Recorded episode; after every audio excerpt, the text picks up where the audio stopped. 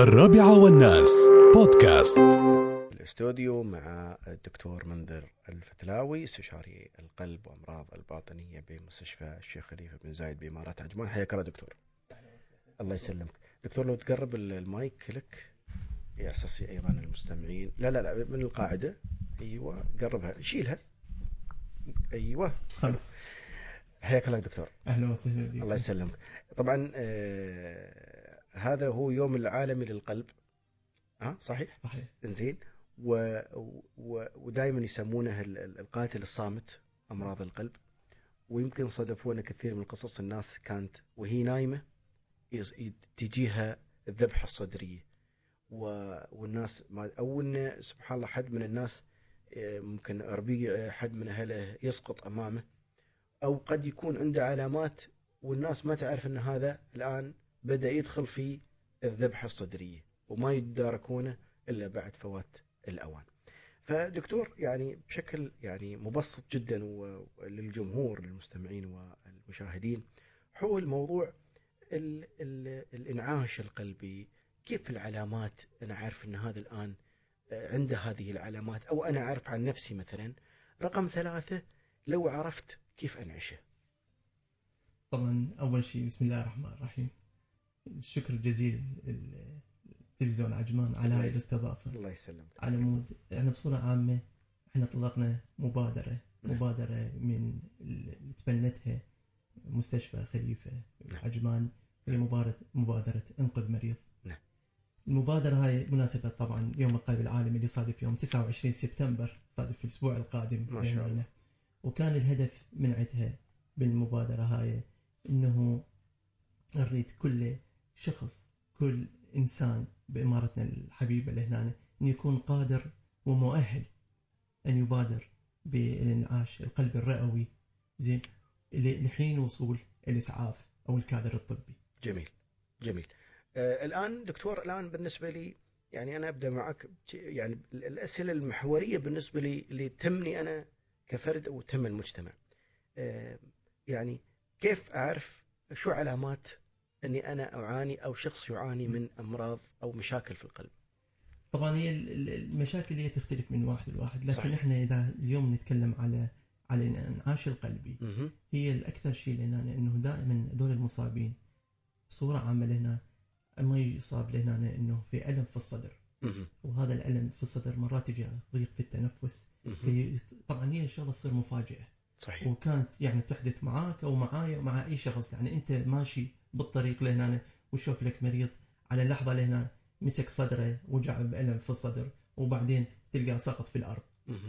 وهنا تبدي أنت لهنا إنه إيش راح تسوي؟ طبعا هو الموقف مو سهل يعني خاصة إذا واحد يشوف شخص قدامه صحيح بهاي الحالة فأنت ك ك نقول عليك كمسعف أو كمار بجانب هذا الطريق لهنا أنا أريد الهدف من مبادرتنا إنه أنت لا تنتظر شيء. أريدك أنت تبدي تبادر وتباشر بالانعاش الرئوي وتنقذ هذا المريض. وهي الشغلة بصورة عامة لهنا إنه أول شيء أنت تتقرب من المريض. تشوف الدار إنه مكان آمن وحاول إنه تكلم المريض. كيفك؟ كيف أحوالك؟ كيف صحتك؟ شوف هل اكو استجابة من المريض؟ لو ما في استجابة. وهنا راح تبدأ. إذا ماكو استجابة فبهاي الحالة أنت لازم تطلب المساعدة. أهم شيء تطلب المساعدة. إذا كان أكو أحد يمك لهنا اتصل بالإسعاف. مهم. هاي أول الشغلة خطوة؟ هاي الخطوة الأولى إنه أنت تخابر لهنا. اتصلوا بالإسعاف واطلب من المارة اللي يمك إنه يجون ينتبهون على هاي الشغلة ويبدون المبادرة الأولى. هسه إحنا يبدأ الشغل مالت المسعف. أنت لما- الخطوة الأولى أن آه، ال- الموجود يتصل بالاسعاف انت الخطوة شوف- الثانية. الخطوة الثانية تبدي لهنا أنت انتقلت إنه منتظر إنه الاسعاف راح يجيك بالطريق. تعرف الاسعاف إيه، تأخذ لها 10 دقائق إلى 15 دقيقة إلى أن توصل للمكان مالك. نعم. يعني نعرف اياه بصورة عامة. هنا تبدي المبادرة. إنه أنت تشوف العلامات الحيوية لل- للمريض.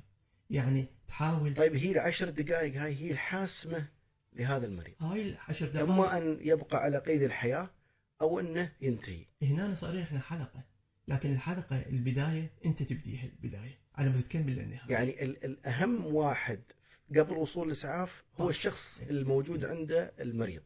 الشغلة هي إنه شغله توقف ال- ال- القلب اللي. صارت يعني عندنا هنا إنه إنه الدورة الدموية ما قاعد تشتغل. تمام. فبهاي الحالة إنه نسبة الأكسجين الدم ما واصل إحنا اخطر شيء عندنا بهاي الحالة هو شغلة الدماغ والخلايا الدماغية. إن الأكسجين ما يوصل للدماغ. والدماغ أصلا ال- ال- ال- الدماغ الخلايا مالته أصلا هي حساسة. مم. ما تتحمل عدم وجود الأكسجين أكثر من أربع دقائق. أربع دقائق. أربع دقائق. تبدي التلف راح يصير في الدماغ. بعد أربع دقائق. أربع دقائق. فلهذا الدقيقة بهاي الحالة أنت راح تفرق بين الحياة وبين الموت.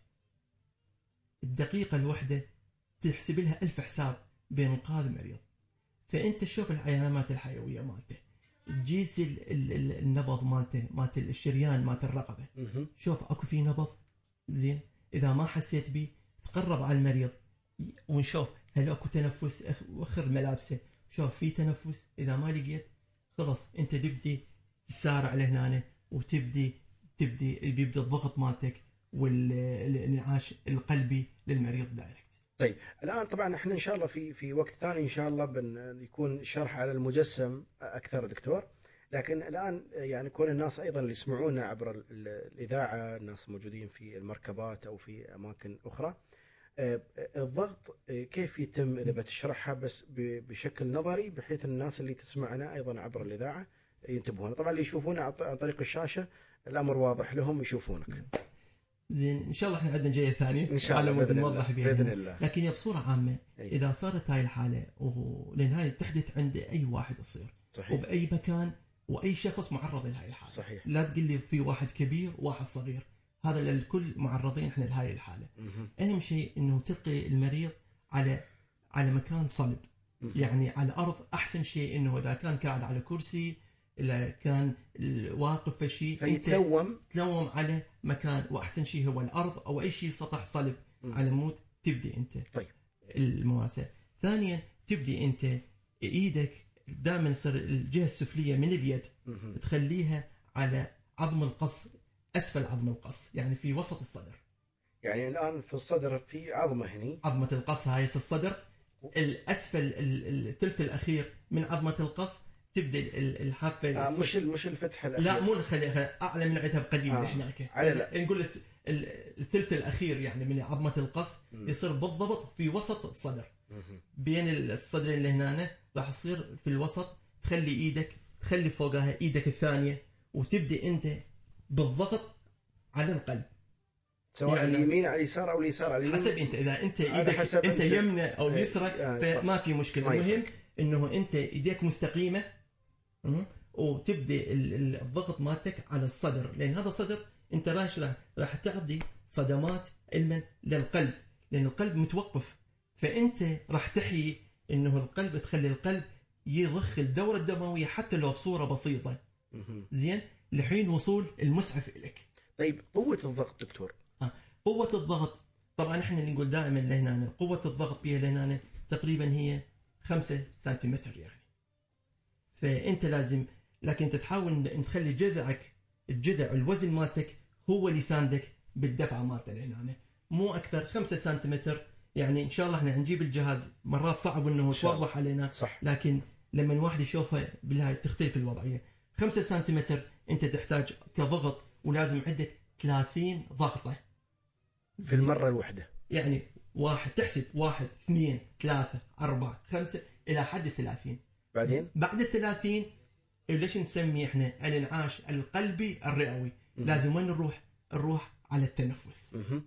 لأن التنفس بين التنفس والقلب فالشيء سلسلة متواصلة. مم. لأنه أنت لما تضغط تخلي القلب يضخ الدم لكن الدم شو يحتاج؟ يحتاج أكسجين. أكسجين. أكسجين منين تجيبه؟ تجيبه عن طريق ال- التنفس. التنفس. المريض بصورة عامة لازم ترفع راسه لفوق. الفك ترفعه لفوق حتى إن القصبة الهوائية تكون مفتوحة. مفتوح لأنه تدري اللسان بالحال فاقد الوعي. ممكن. اللسان يقوم يس- يسد لك المجرى الهوائي. مم. فأنت هاي الحركة البسيطة إنه ترفع فكه يعني إيدك على الجبهة مالته وترفع فكه راح تفتح لك ال- القنوات ال- مجرى الهواء. المجرى الهوائي. نعم. وبهاي الحالة تقدر أنت تباشر إحنا نقول 30 وراه تعطيه انعاش بالفم من الفم للفم مرتين. تعطيه نفس تعطيه نفس في مرتين صدر المريض. اي من من الفم للفم على مود توصل أكسجين وأنت تضغط على مود دم على مود يوصل ال ال آه، الأكسجين يوصل للدماغ وتمنع تلف الدماغ. هذا أهم شيء. أهم شيء. الدماغ يعني الآن 30 ضغطة. وبعد ال 30 ضغطة أسوي له الإنعاش الفموي إني أنا أنفخ الهواء في فمه مرتين. مرتين. الدور ترجع. ثم أرجع. على الثلاثين. 30 ضغطة. 30 ف 30 اثنين. ال- ال- ال- ال- العملية هاي كم أستمر؟ ليه ما يوصل إسعاف؟ لما نوصل إسعاف. آه يعني ما لها مدة معينة. وإحنا المشكلة حتى ما تعرف الإسعاف احتمال تجيك بعشر دقائق احتمال تجيك بربع بسرعة ساعة. ممكن أبطأ طاح في. زحمة سبحان الله أي إيه. شيء. فأنت ما طول أنت مستمر. وقاعد تساعد أنت يا تحافظ على الدماغ حي. أنت تح... إيه قدر المستوى. هذا اللي إحنا نقدر نعمل. وهاي أهم أهم نقطة. نقطة إلى أن لما نجيك ل- هو ليش هنا؟ إحنا الإسعاف اللي هذا إحنا عندنا اثنين. الصحولة انعاش ابتدائي أو الأساسي. وهذا لازم على كل واحد يعرفه. والإسعاف الثاني الانعاش الصحولة الانعاش المتقدم.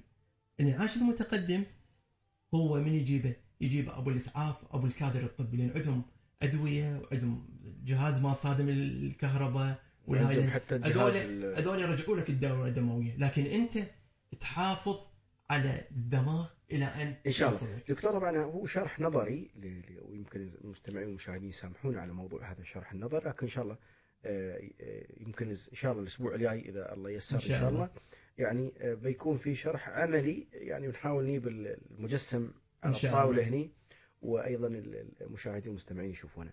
الآن وهو اهم أهم شيء دكتور الآن بعد يعني في في ختام هذا اللقاء السريع. آه، آه، آه، الآن إذا شخص أراد أن يطمن على قلبه شو يسوي؟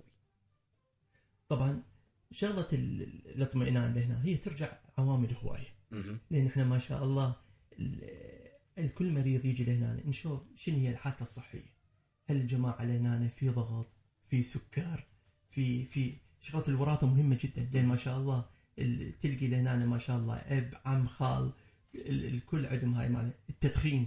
أذني أذني الشغلات. اللي إذا واحد إذا يريد يتأكد هنا إحنا الحمد لله إحنا ال- العيادة مفتوحة. حتى كل إذا يريد واحد المركز طبي أو أي شيء إحنا نبادر لهنا نتكلم ويا المريض نعرف شنو الأعراض مالته لهنا نبدا ناخذ التخطيط القلب أول شيء لهنا وبعدين حسب الحالة من حاله لحاله تختلف. احتمال يحتاج جهد نعمل له لهنا احتمال يحتاج فحص الجهد. فحص الجهد نعمله. احتمال نعمله لهنا تصوير القلب الإيكو.